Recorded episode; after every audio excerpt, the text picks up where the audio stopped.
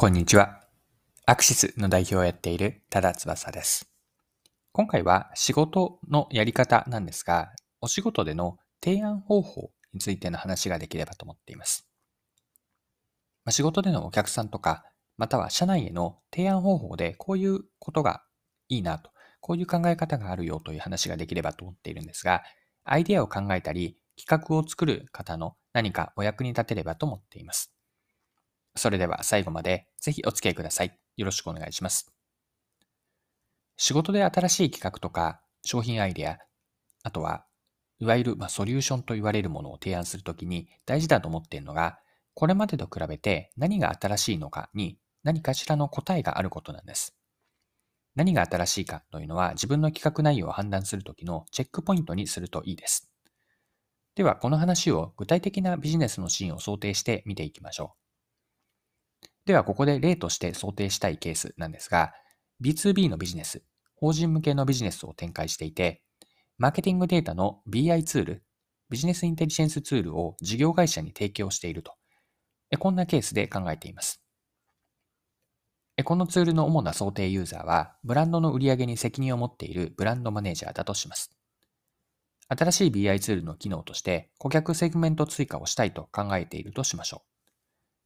この機能を提案するときに、ユーザーであるブランドマネージャーが知りたいのは、今回のポイントである何が新しいのか、要するにどんな新しい価値があるのかです。ユーザーであるブランドマネージャーからの問い、何が新しいかに対して、提供者側である自分たちを主語にするのではなくて、ユーザーを主語にして何が新しいかを伝えると良いです。新しくなった要素として、例えば考えられることは次のようなものです。一つ目が顧客セグメントの作成と理解をこれまでよりも早くできる。まあ、つまり手間がかからないという価値です。それによって今までできなかった生活者理解が具体的にこのようにできますと。また、生活者理解によってブランドリニューアルのコンセプト立案とか市場機会の発見に活かせる。このように今3つ例を言ったんですが、いずれにも共通することがあって、それは表現として主語がユーザーであることなんです。まあ、提案相手、ここではブランドマネージャーを想定していますが、提案相手が持っているであろう課題感に対して、具体的に何がベネフィットか、嬉しいことは何なのかというのを、まあ、相手を主語にして伝えていくんです。で新しさを伝えるときに大事なのは、単にこんなものを作りましたとか、何々ができましたではなくて、企画が実現されることによって、提案相手が得られる価値なんです。このように価値を明確化するといいかなと思っていて、相手のどんな課題に対して、具体的などういう利用する状況、シチュエーションにおいて、その相手、ユーザーはどんな価値が得られるのか、これらを解像度高く言語化し、相手の文脈に合わせて、相手を主語にして訴求するといいです。はい、そろそろクロージングです。今回は仕事での企画提案についての話だったんですが、最後に簡単にまとめておきます。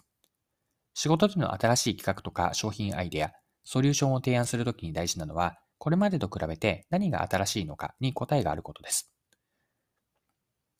提案相手の文脈で価値を訴求するとよくて、それを今言った何が新しいかというところに、相手を主語にしてこういう価値があると、こういう新しい価値がありますよというのを提案するといいです。